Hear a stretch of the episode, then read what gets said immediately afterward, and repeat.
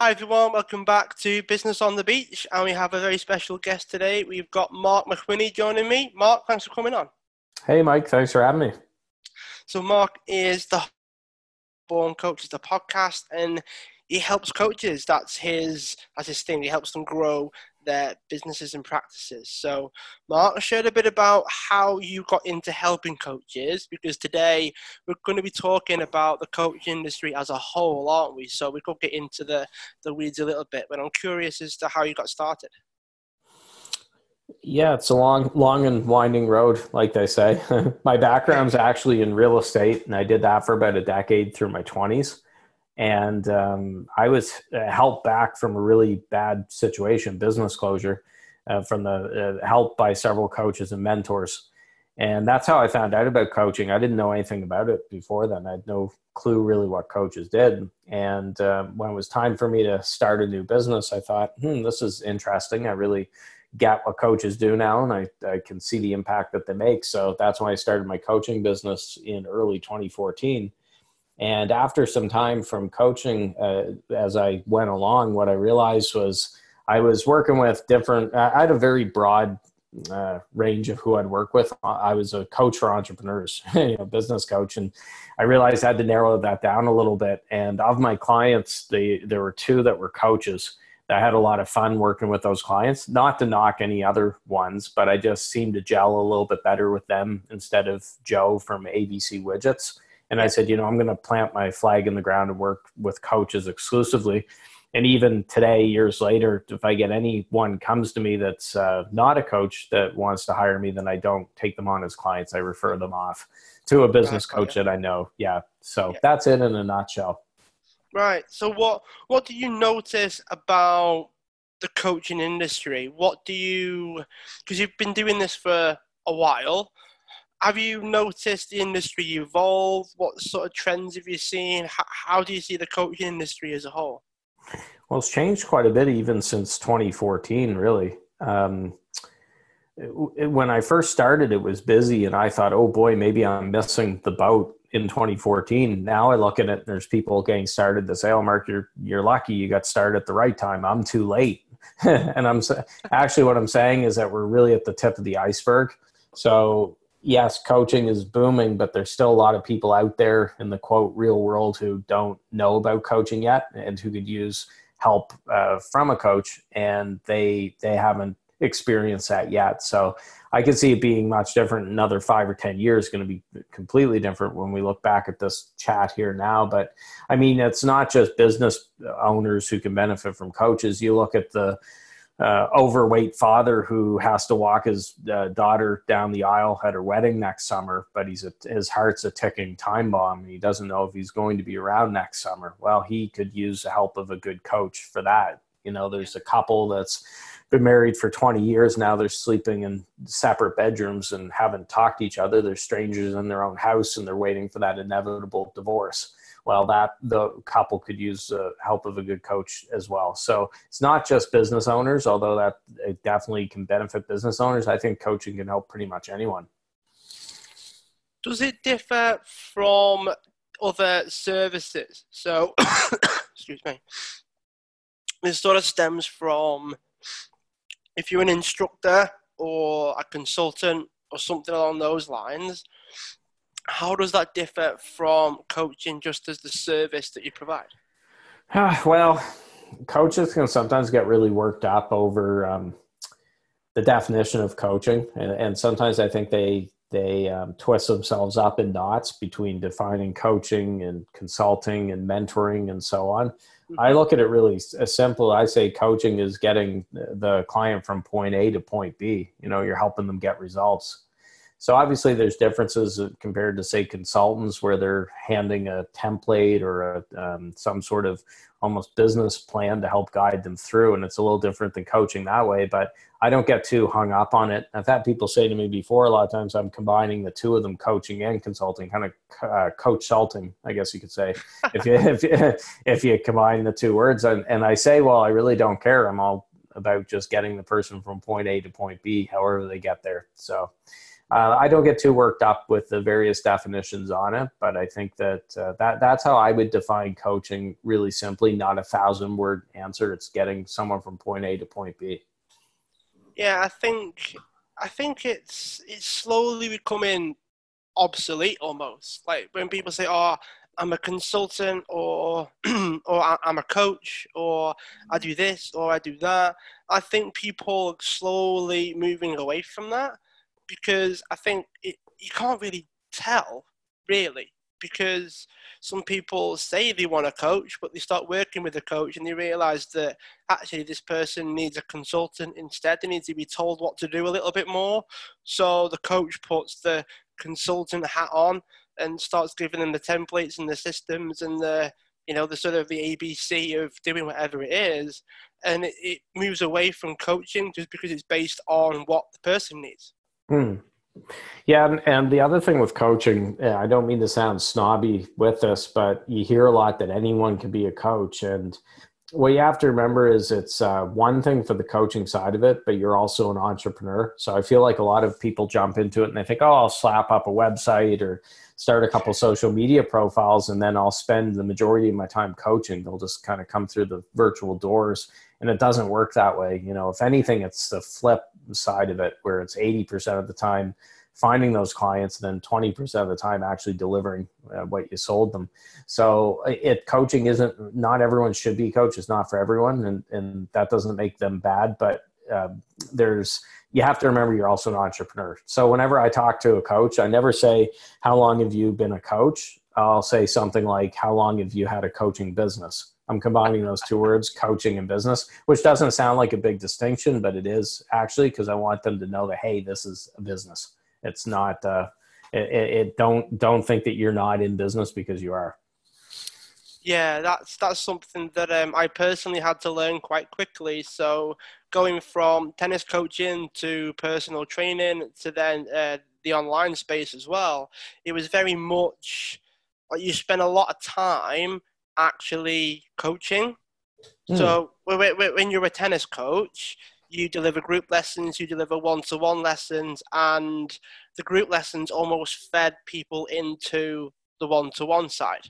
So there was kind of this system whereby you use the group sort of work that you did to promote your one-to-one work and maybe you did a bit of prospecting kind of around the venue that you were in and you did mm. bits and pieces but back then it was about you know how good are your group lessons because that's like a, a doorway if you will into your ability to coach on a one-to-one basis and that, that was kind of how it tended to work and personal training was a bit different because it was kind of it's hard to really get your ability as a trainer from your ability to teach group exercise. Like it's a very different ball game.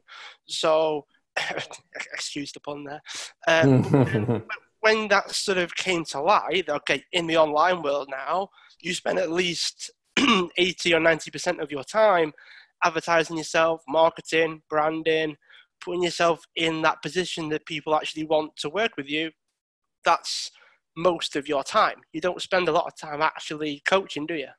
Yeah, it's funny you mentioned tennis because I have a book right in front of me. I've been reading The Inner Game of Tennis by Timothy Gallwey. Oh, yeah. And um, some people say, well, why should coaches read a, a book about tennis? Because this, we're not dealing with tennis, but it actually ends up uh, being very uh, very relevant for coaches. It's not just about how to hit a spin or a backhand or court position or anything like that. So there's a book I'd recommend for people interested in coaching, which you wouldn't think of naturally, but it's the inner game of tennis, Timothy Gallwey. Yeah, that's that's why I think I because not only did I used to play tennis, I used to coach it. I used to play uh, basketball for, for university as well, which would be college, I think, in in, in the US. And um, like some sometimes it, the sport analogy is actually quite a good one, isn't it? When you mm. think of like what what it takes to be good in business, what it takes to be a good coach. Like when when you start competing, you're considered an athlete. You've got to treat yourself like that. So like long training sessions, look after yourself, eat well. A lot of the stuff that people do as athletes, no one really sees. You'd be surprised how few people see a lot of what goes on but then people only see the results. So people say, Hmm. "Oh, oh, oh, you're chock full of coaching clients," but in reality, they're spending at least ninety percent of their time doing the other stuff that no one really notices. Oh, exactly. Yeah. Well, look at uh, Olympic athletes too. How much work goes into something that they're going to do just once, or maybe twice every four years or eight years. you know, it's absolutely crazy. And I've read different articles and stories about Olympic athletes actually having a tough time adjusting to the real world, uh, so to speak, after they get done because they've had such a regimented, disciplined life since they were children uh, just for this one goal, then they they reach the top of that mountain. All of a sudden, it's like, well, now what? Kind of like people coming back from war. You know, you've seen a lot of stuff and lived these experiences. Now you have to integrate back into society, and it's an interesting experience. Yeah, it's crazy. I mean, it just from. I mean, I, I never got to any any high level with either sport, but you know, still took the the discipline, and you have to set your your own schedule. You've got to do this, that, and the other thing.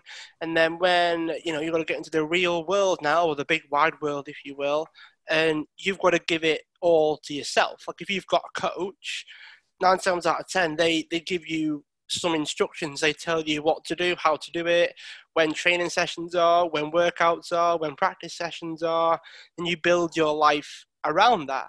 But when you're an entrepreneur and you're like, okay, I'm in the big wide world now, you've got to give those things to yourself. And I, I find that Hmm. that's where a lot of people tend to tend to struggle sometimes. Yeah, it's funny. I actually had an interview with a coach years ago on my podcast, and he works with he's worked with Olympic athletes as clients once they're done their sporting stuff. Oh yeah, And he t- he told me that those clients who are former Olympic athletes are his best clients because they get coaching. They're used to working with a coach. They don't question them. They just get it done.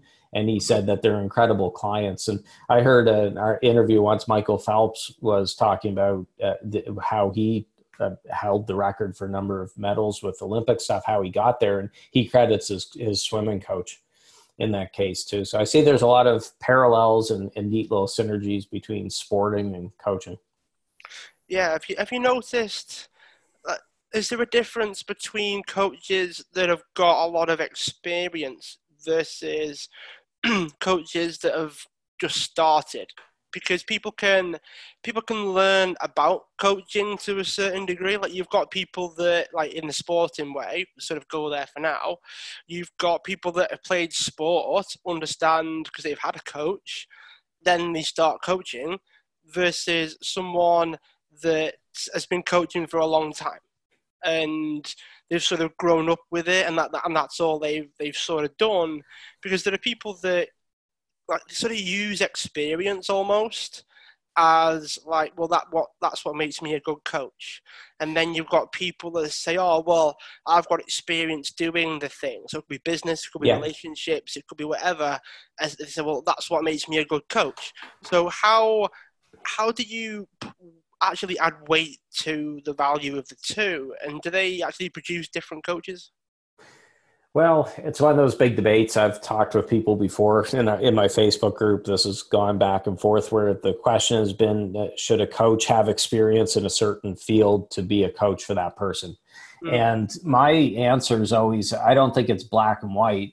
Uh, I think that it helps if you have that background in whatever industry or field that it is, because then you can speak the client's language and know what's keeping people like that up at night and, and you get it. However, you don't need to do that to be a good coach. So, I mean, you look at uh, some of the, the best managers in Major League Baseball history were uh, pretty crappy players, to be honest.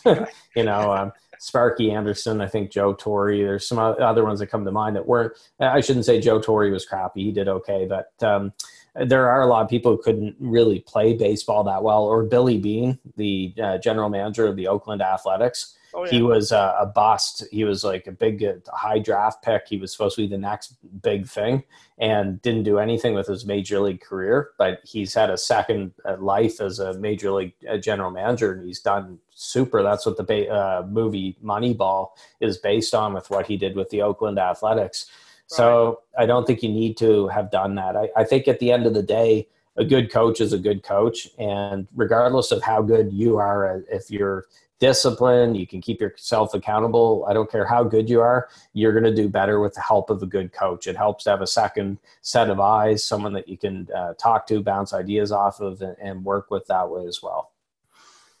I guess that's the same as the the, the certification versus non-certification debate as well. Then, to be fair, I'm actually surprised that it's gone on for this long because mm. I feel like over time, I, it's, something we keep coming back to. Like, it happens all the time. Everyone go, oh well, experience this, experience that, and certification this, yeah. and certification that, and I, I've got to a point where I just go like, it doesn't it doesn't really matter no. way. Like it's not it's not important. It doesn't make any difference to your ability to coach. I mean, personally, I've got this not not hatred for courses, but I've got I've got a bit of a, a bee in my bonnet about qualifications because I'm someone that has sports qualifications, fitness qualifications. I've got a degree in coaching, and it's just like, look, I'm not going to go on any course that tries to tell me how to do something. Well, it's tough. Um, again, not to knock certification because there's some great ones out there However, I would fall on the other side of the debate to say that no, it's not, uh, you don't have to be certified to be a good coach. Because the problem is there's good certifications, but there's a lot of bad ones too. So who's deciding what's good, what's bad? I've just helped a lot of coaches over the years who come out of a certification and they've uh, spent thousands and thousands of dollars. They're frustrated. They've been doing buddy coaching uh, practice sessions 200 of hours with someone and they've done so many of these free practice buddy sessions that it's it's actually hurt, probably hurt their confidence in a lot of ways because they've never charged for it and they've spent a couple years before they're even out of the gates while there's other people that are out there that working getting clients and building up their business and so on so I can see some disadvantages that way as well. Um, the issue being, I think that again, that who certifies the certifiers, I guess you could say who who who judges with it. So I, I don't have a certification at the time of this recording. Who knows what I'm going to do down the road? But um, I've never had a client of mine out of. Uh, I've worked directly with hundreds of coaches one on one. I've worked with thousands if you include digital programs and other things. I, I can't recall ever having someone say, "Hey, Marc, I'm ready to." To buy or to pay you, but can you send over a scan of your certification before we complete the transaction? um, that's just never happened, right? Love it. Uh, so. My, mine's from the school of hard knocks. yeah, yeah. I think I think you, you need to have something though. That, that there needs to be something there that you can call upon to, I guess, answer the question of credibility somewhere. Like if, if you're if you're a business coach, okay, you can have a certification or experience or you've helped people in the past and you've got testimonials that say that you're actually good at what you do. I, th- I, think people need people need that box ticked though because there are options out there of people that have that box ticked. I think in the world where there's options, you need. I think you need to have something. Doesn't matter what it is. You can have business experience. You could be a millionaire running a business all by yourself, but like you could be a really bad coach. So oh, it, yeah. it, I, I think we need something, I guess, that gives you some element of credibility in, it, the industry that you're in. That's yeah, my well, opinion, anyway. Yeah, no, I agree. And one thing I realized from spending a decade in real estate throughout my 20s, I had, um, well, build up to 100 agents on my team by the end of it. And I didn't realize at the time, but I was doing a lot of coaching. I just didn't consider it coaching, right? When I was helping my my team members and my employees or so on, so I could uh, rely on that coming out of coaching. I wasn't when I started coaching. I wasn't 19 years old, um, and with no or little life experience. You know, I was 30. Oh boy, was I 35? I think at the time uh, with it. I had you know a, a, was in business right out of university through real estate, so that definitely helped. Where I think certifications can be beneficial. Um, I would never tell someone not to improve their skills. All I'm saying is that be careful where you're investing your money for how you improve. So when I say don't do certifications, uh, it doesn't mean I don't invest in my um, personal development. I mean, I'm spending many thousands of dollars every year on courses, books, uh, events, seminars, you know, stuff like that. I just choose where to put it instead of um, going with a certification. But where I think it could help for those is let's say you are a younger uh, coach, you're 25 years old, and you may not have the same uh, life experience or so on, it could help if you get a good certification because you can lean on that a bit. If you get some pushback, or if you're, I'm seeing 21 year old coaches out there, you're 20, 21 years old, you can lean on that um, certification. But I think as time goes on, you really have to build up your own brand and your own credibility and not expect that, oh, I have a certification, so that's going to get me a bunch of business. Yeah, that's, that's an interesting point, really, because you can't rely on your certification either. Like you can't really rely on on something to mean that you can actually do what it is that you say that you can do. Are there any are there any go tos then that mean that that sort of box can be ticked? I mean, like people would go through courses and go, well, that must be it then. I don't need anything else, which we, we both know isn't really true. But then there are people out there that will literally throw anything out there in terms of marketing or emailing or social media or anything to give the illusion that they're good at what they do, get clients and they could be really, really bad. But they've mm. got clients when the person that's actually not a bad coach is struggling. That then sort of brings up the debate of, well, is it good coaches or is it good marketing? Yeah, we'd probably have that debate yeah. for a long time. Well, if I had to put my money on the excellent coach that's a bad marketer, or the excellent marketer who's a bad coach, who's going to be more successful? I'm going to put my money on the marketer.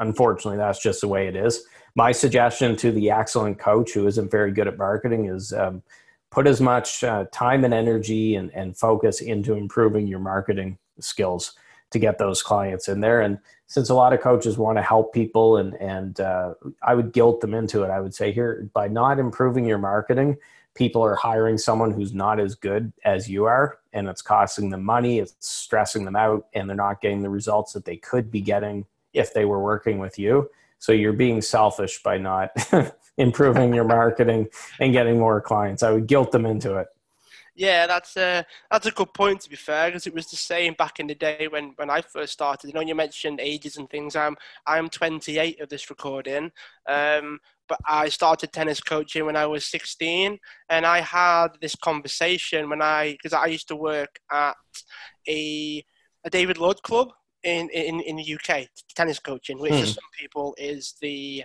I don't know, more of a premium club, kind of like a high end sort of facility. So I was when I moved, I was about ooh, probably 19 years old when I sort of started it at that club.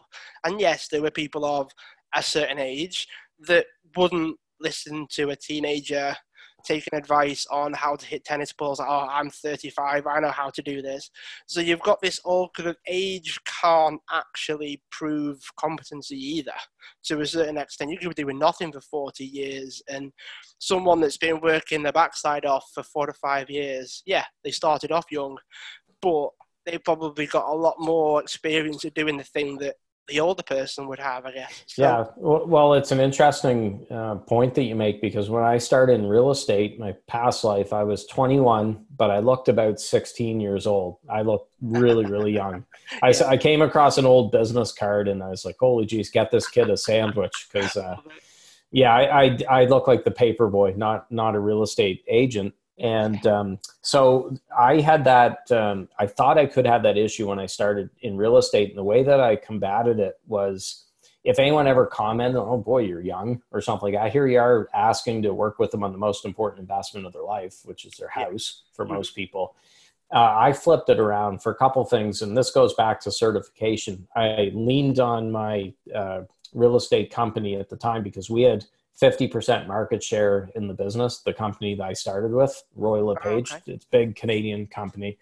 And I would have uh, market stats, I would have pie charts and things. I would talk a little bit about Royal LePage's um, Canadian history, how many offices in Canada, rich history, and I would show the local market stats showing that we had really good market share. So I would lean a little bit more on my company. And as I built my business, it became more about Marc than Royal LePage at that time. Uh, the other thing I did is I flipped it around because I said, "Hey, look, I know I'm young. I'm, I'm not going to hide that, right? I, I know I'm young, but I've got a lot of energy. I've got fire in my belly while all these other agents are off taking a couple months to go down to Florida in the winters, or they're out at their cottages, or they're they're taking time off to enjoy the you know their family and stuff like that. Yeah. Um, I am going to be working my butt off. You know, the, for me, I've got student loans I have to pay off, and I really want to do well. And you're not going to meet someone who's going to work harder for you and that ended up getting me more business i turned it into a positive and it's like an old sales trainer said you make your skeletons dance so this goes to whatever you're selling, you take the objections that you know you're going to be getting, you pull them out into the sunlight and you just um, yeah. hammer them head on, you tackle them. So if you're the highest price in the marketplace, you can mention, hey, look, I know this is expensive. I'm not kidding. This this is a lot of money. But then you go into turning it to you uh, get rid of that objection or you tackle it head on, or kind of like with Hertz and Avis, right? Where um, which of the companies was uh, uh, number two? We try harder. Was it Avis? We try harder. Whichever one was number two, basically didn't try to hide that and and and sweep it under the rug they basically said, We know that we're number two, but that's why we're trying harder. We want to be number one. And I thought that was brilliant. Yeah, yeah, it makes it makes perfect sense. Um, one of the things that you you mentioned before when we were talking about starting out around, you know, some people can spend years doing free sessions as part of their their courses or their certification or their, I guess, earning their stripes so to speak, before they then start to, to charge for their coaching. I think you said that people can burn out doing that. People can never really get to a point where they start charging for whatever it is that they're doing. Mm. then causes the whole sort of you get to a point where it's like, well, is coaching worth it? Because I've been doing so much for free. Does that mean I'm not actually worth charging for it? But then yeah. you've got so many hours under your plate or, or under your belt, sorry, that well, that of course you, you're worth it. You've got the hours in. You know, you must be pretty good at that point if you know what you're doing to begin with. Yeah. So, how, how, what, how do you see free sessions? How do you see the discovery calls? You, know, you see a lot of that now. How do you see like, the exploration sessions and just getting people on calls for free? Hmm. Well, I'm not a fan of free sessions, uh, not the free marathon type two or three hour type coaching sessions that some people are advocates of. I always say whenever coach uh, coaches for free, baby kitten dies. There's another uh, way to guilt coaches into charging. But I think the issue there's a few issues, but every time that you coach for free and you give what you should be charging for, you give it away for free. Subconsciously, I think you're you're scratching at your self confidence. You may not even realize it, but that little voice in your head saying, "Okay, well, I'm doing this for free. It's not worth anything." And I think that does sink in after some time with it. So the way that I prefer to do it, even on my calls, they're under 30 minutes. You know, a first call with someone's really quick, 15 to 20 minute type call to see if we're a fit to work together. And I don't do free coaching. Now, when I say I don't do free coaching, it doesn't mean that they don't find that call helpful and I don't give any value if if I didn't know you, Mike, and you reached out to me, I our first call, I'd be wanting to obviously learn more about who you are, uh, what you're trying to do with your business, what your goals are, what what are your challenges, why are you on this call with me? Because you didn't roll out of bed today and say, oh, "I'm going to book a call with Marc for you know shits and giggles or whatever." You there's a reason why you booked a call with me and I want to figure out what that is. I might tell you some things in there, like suggest a book that I really think you should read, or or something might uh, trigger in my mind that I should mention to you. But the purpose of that uh, conversation is to see if we're a good fit to work together going forward. It's not to say, okay, okay I'm going to do a two hour call with you and just knock your socks off and then you're going to love my what I do and you're going to refer all your friends and family and everyone will live happily ever after. And unfortunately that that's what the marathon free session advocates say is yeah. oh you got to show, you know, show your magic and they're going to love you so much that they're going to send you all this business.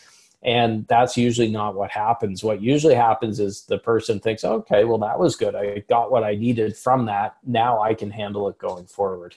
Um, I just got free coaching for two hours. Why am I going to pay five thousand dollars to for coaching package with you? Because you just gave me two hours for free. So that that's my two cents on it. I know some people are the exact opposite and they would disagree with me on it, but no, I'm not a fan of free coaching. What about if if they've got no idea what coaching is? So does that change? Does that alter the so is is there a certain point where you think maybe they need to know what coaching with you looks like before they then carry on, or do you, do you take the same approach? I mean, the way that I do it personally is I, I say, hey, look, I've been doing this since 2014. I've got tons of testimonials that you can see online. I've got um, a track record. I've got, you know, you want to see what uh, coaching's all about. I've got, as, as of recording now, 620 episodes on my podcast. Um, I've got a free Facebook group with tons of stuff in there, almost 20,000 members in that Facebook group. I've got all these free resources. Um, so, for me personally, I'm not going to go into uh, providing a free session. It's kind of like if you're a lawyer, someone comes in and uh, needs to hire a lawyer for whatever legal issue.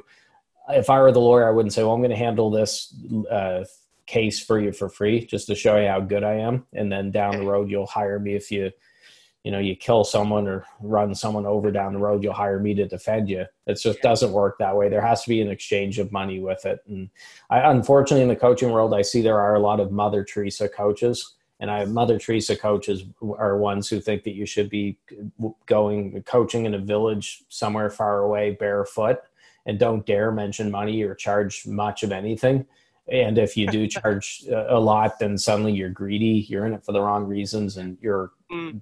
gordon Gekko or j.r ewing you're a horrible person. And i don't agree with that approach. Most of them are struggling and having difficulty paying the bills and it's because they have a backwards view about money. Do you find that that that actually impacts the industry as well? Like when you see people doing things like that does that impact people's perception? And i say that off the back of like you've got a facebook group and podcast and things that's a sort of route that that i take as well personally. So what I've also noticed as well is one of my friends is over in Florida, and she says that coaches have advertisements on the radio over here. It's amazing. We have mm. none of that over in the UK. Like what? What's going on? You've got coaches all over the place in in America, or at least where she was, and it was just like, where where does it all come from? How how did he get this sort of, I guess, familiarity around coaching? Like it's just expected that it, it is around, it is there there is a coaching industry where it, like some countries and some places like for instance where, where we're from over in, in, in the uk like we don't get that that that doesn't mm. happen people have a very sort of oh well you're just helping people because you don't know how to do it yourself or like we don't really believe that coaching works or we seem to have this very negative view of coaching in the UK versus in, in the US and I think yeah I think that's that's something worth speaking to. I think. What are your thoughts on that? Well, it's funny you mentioned Florida. I had a call with someone yesterday who's a coach in Florida, and she was in the real estate industry. And then, of course, everything happened in 2008 with their market where it collapsed, and that's how she got into coaching. Yeah. Uh, part of the reason it's probably well known in areas uh, like uh, Florida, part of, lots of places in the United States, is uh, a lot of people who got hurt with the Great Recession got into coaching. I think. Uh, I think that they were, um, you know, laid off from corporate gigs or or re- they're getting out of real estate or whatever happened, and you had this influx of motivated people who um, are willing to get out there. Now, the other thing of it, I'm speaking as a Canadian. You're a Brit, so our cultures tend to be a little. I'm. I think I was born in the wrong country. I tend to be more American than Canadian in a lot of ways. But uh, Americans, one of the things I like about them, they're not afraid to get out there and, and say what they do and, and blow their own horn, so to speak, which which I actually view as a, a good thing. Um, you Brits are often too polite, and um, you don't want to come across like you think you'll look like Donald Trump if you promote that, that, that you're a coach, right? And I think Canadians are like that that as well in a lot of ways yeah. uh, with it. But I don't think there's anything wrong with that. I think you have to do that. So kudos to the Americans for getting it. Yeah, I, I feel like I think that that's again there's an element of we could be contributing to the problem to a certain extent, but I also think that we're contributing to the solution as well. But you've got to take with the, the bad with the good sometimes, you know. Yeah, exactly. I think you will see more of it right now. In my neck of the woods, you don't hear as much about local coaches. I work with um, coaches all over. You, you, know, I don't work with a lot of local people. I don't even target my local market. Uh, a few of them stumble onto my podcast, and I've had some clients from around here, but it's not. I don't target local. No. But I think as time goes on, you'll see more of it. So you will see more, like you're seeing in Florida that you mentioned, uh, with more um, traditional methods like radio and things like that. People yeah. coming out of the woodwork for coaches, where people understand what coaching is. When I told family members back in 2014 that I was becoming a coach, they were thinking, okay, or what sport? You know, are you going to try to make make it to the NBA? Or are you going to try to get to the NFL? What? And yeah, they didn't get it. I, I, thought I had to carry a whiteboard around to try to draw out what exactly a coach is and stuff like that. And good luck with podcasts. Nobody knew what the heck a podcast was. Here, when I launched in 2014, like what the heck's a podcast? Now things have changed. 2019 heading into 2020, a lot more people know what coaching is and podcasting as well. And I think that that's a good sign. I think it's going to continue going up and, and there's going to be more saturation going forward. Yeah, definitely. It seems like it's more more and more popular, I suppose. What what are your thoughts on the future of coaching? So this is a very broad question on purpose. Um, so is it is it going to be one to one? Is it going to be events, online, offline? Are we going to see everyone wanting to become a coach because the barrier of entry is so low? Are we going to see the barrier of entry increase? Maybe I know a lot of people are trying to do that, but not really hmm. succeeding mm. all that well. Um, what What are your thoughts on the industry as a whole? Because you're someone that's been in the game for a while. You work with coaches. You interview coaches. You're very immersed in the industry. How do you see things panning out? Well, I don't think it's ever going to be a point where two out of every three houses on a street uh, are owned by a coach. You know, something like that. uh, so I don't think we're. It's going to be quite like that. Uh, but I do think uh, that right now there's a a trend towards that kind of four hour work week type thing. And you see a lot of people saying, oh, you shouldn't be doing one on one coaching. You're trading time for dollars. That's a bad way to do it because if you're doing one on one, you can't be laying on the beach and refreshing your bank account, watching the money roll in. And so they're pushing the other side of it, right? The hands off stuff. And yeah. I don't think that there's ever going to be uh, no one to one type coach. There needs to be that that personal connection. So good examples with my business. As time goes on, I continue to do things to scale it and to make sure that I can keep some time free, but I never want to completely be away from actually working with clients. I'll always have some sort of touch point. Maybe it'll be just one or two really high end clients for one on one coaching. I don't know, but I'll always have a little bit of that because that gives me energy uh, with it. I would never want to be just separated by computer screen and never talking to anybody. I find a lot of coaches nowadays, they don't want to coach. they get started and they want to just sell the online programs and never have to actually talk to someone. And that's, uh, that's a tough approach. It is. Yeah. I mean, if if you don't want to talk to people, you just want to sit on a beach and watch the money rolling in, then that's not, in my mind, that's not really being a coach, is it? If you understand where I'm coming from, like, if I mean, like, if you have one or two conversations a day with clients, that can be enough to cover more than your bills. So, if if you're not prepared to do that, then there could be an issue there with the industry in general, I suppose, right? Well, it makes your coaching better. So a lot of times I'll be working with one of my one-on-one clients and they'll give me an idea for a program. Uh, or if enough of them need help with a certain something, I think, well, I should be creating something around this. If yeah. I wasn't working with them directly, I may have missed those opportunities. So it'll make everything better. I'm working on a book at the moment. That book would not have been as good back when I first started because I didn't have the same experiences. I didn't have the same amount of time working directly with clients that I have now. So that book's going to be much better than it would have been four or five years ago. Yeah, of course. I, I think we need to value that, I guess. I think personally, just my own sort of opinion on this is I think in the world of technology, coaches are going to value their time more, but I don't personally want to see coaching die out ever. I, I want to see coaching still have the impact that it's making. And I think that it's about serving the person, isn't it? Like some people respond better from the one to one attention. And some people would much rather be told what to do, told how to do it, and they can go away and do it. So you, you have to help those different people, I imagine.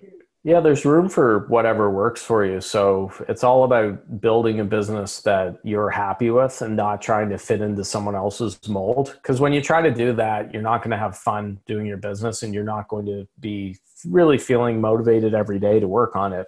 uh, with it. So maybe yours is one on one, maybe it's more of a hands off or a hybrid model uh, with it. I mean, I, I don't recommend working 110 hours a week of coaching sessions because you're going to burn out, you know, if you do it that way. Maybe you introduce some things. So, for example, a few months back, I introduced a laser coaching program. And with the laser coaching program, those clients of mine, we have uh, 15 minute sessions, not one hour or two hours. Right. And uh, they're really quick sessions. We get down to business quickly. They have access to me between the calls uh, by email. They can pick my brain and they get homework every time. Then we book our next call. They're, they've been working really well. So that's a model that not a lot of people have heard about. I find now, since I've been talking about it so much, more coaches are starting to dip their toe in the water, but it's not something that's really well known. But there's an example of okay, well maybe I'll do something that that works a little bit better for me and works for the client too. You know, and uh, it all comes down to building the business that you want to build. Yeah, it makes, it makes perfect sense, really, because it's almost like you've got to go both ways, haven't you? You've got to factor in, you know, how do your clients want things, but you also got to figure out, okay, well, what, what, do I enjoy doing? What what suits me? What suits the lifestyle that I want? I think you'd be surprised at how many people, if they put the, the lifestyle that they want first, that tends to cross off a lot of the the options that are out there. Yeah, so I'd recommend sitting down and taking a pen and paper and really just thinking, you know, turn your smartphone off, don't look at Twitter, Facebook, email, anything like that, and just think, okay, in a perfect world, what would my business and my life look like? And then build it around that. So don't look at what people are saying you have to do it this way. There's a thousand ways you can build a successful coaching business. There's not just one answer to that. But I that I think a lot of coaches would be served well by taking a few hours to do that and to give it some thought. But I don't think a lot of them tend to do it. They're right away thinking about, okay, what um, lead magnet do I need, and uh, what should my website look like, and you know, what's my niche, and everything right away. When if they did some of that earlier work, it would have made the stuff that comes afterwards easier.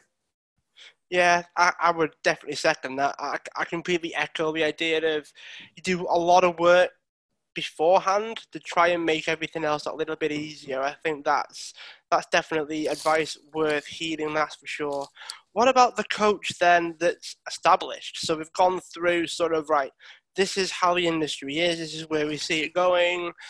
What about the established coach? What if there's someone that wants to change things? What if there's someone that's you know, looking to not, I wouldn't say move on from coaching, but they're trying to get to a level, let's say they're on the cusp of exactly where they want to be. They're kind of fighting this whole time for money thing. They're trying to figure out what's best to do because you don't want to do something that also doesn't work. Mm. I've got my own my own thoughts on this, but I would uh, be open to hearing your thoughts on it as well. Well, there's nothing wrong with changing your approach. You know, if you had the same business today as you had 10 years ago, there's probably something going wrong or something's up because it's almost impossible to keep your business the same. It's going to get stale. You're going to get bored and tired of it. Uh, so, a good example of this, I'm reading a book at the moment. Denise Duffield Thomas wrote uh, Chillpreneur. And she was talking about in that book how, as her business grew, she has a seven figure business she felt like she had to do everything. So with her brand, she started uh, creating merch, you know, merchandise. So she was creating beach towels, um, ah. bikini, bikinis around her because she works with women on money blocks basically. And she was creating just everything and uh, put an app out. That, and she wasn't, she realized that those things weren't what she should have been doing because she's really big on with her offerings, they should be either free or expensive. So free, you'll get people in the door, get them to know, like, and trust her. But then once they consume free resources, they'll hire her for the expensive stuff. The mistake that she made, and she admitted it in the book, is she started getting into the $20 items and the $50 and the $14 all the things that didn't match her brand with it. So I say there's nothing wrong with mixing up your uh, business model as time goes on. You should be always improving it and evolving, but don't throw stuff on there just for the sake of having more stuff, which she was doing, and she admits that she shouldn't have been doing. Yeah, that, that makes perfect sense.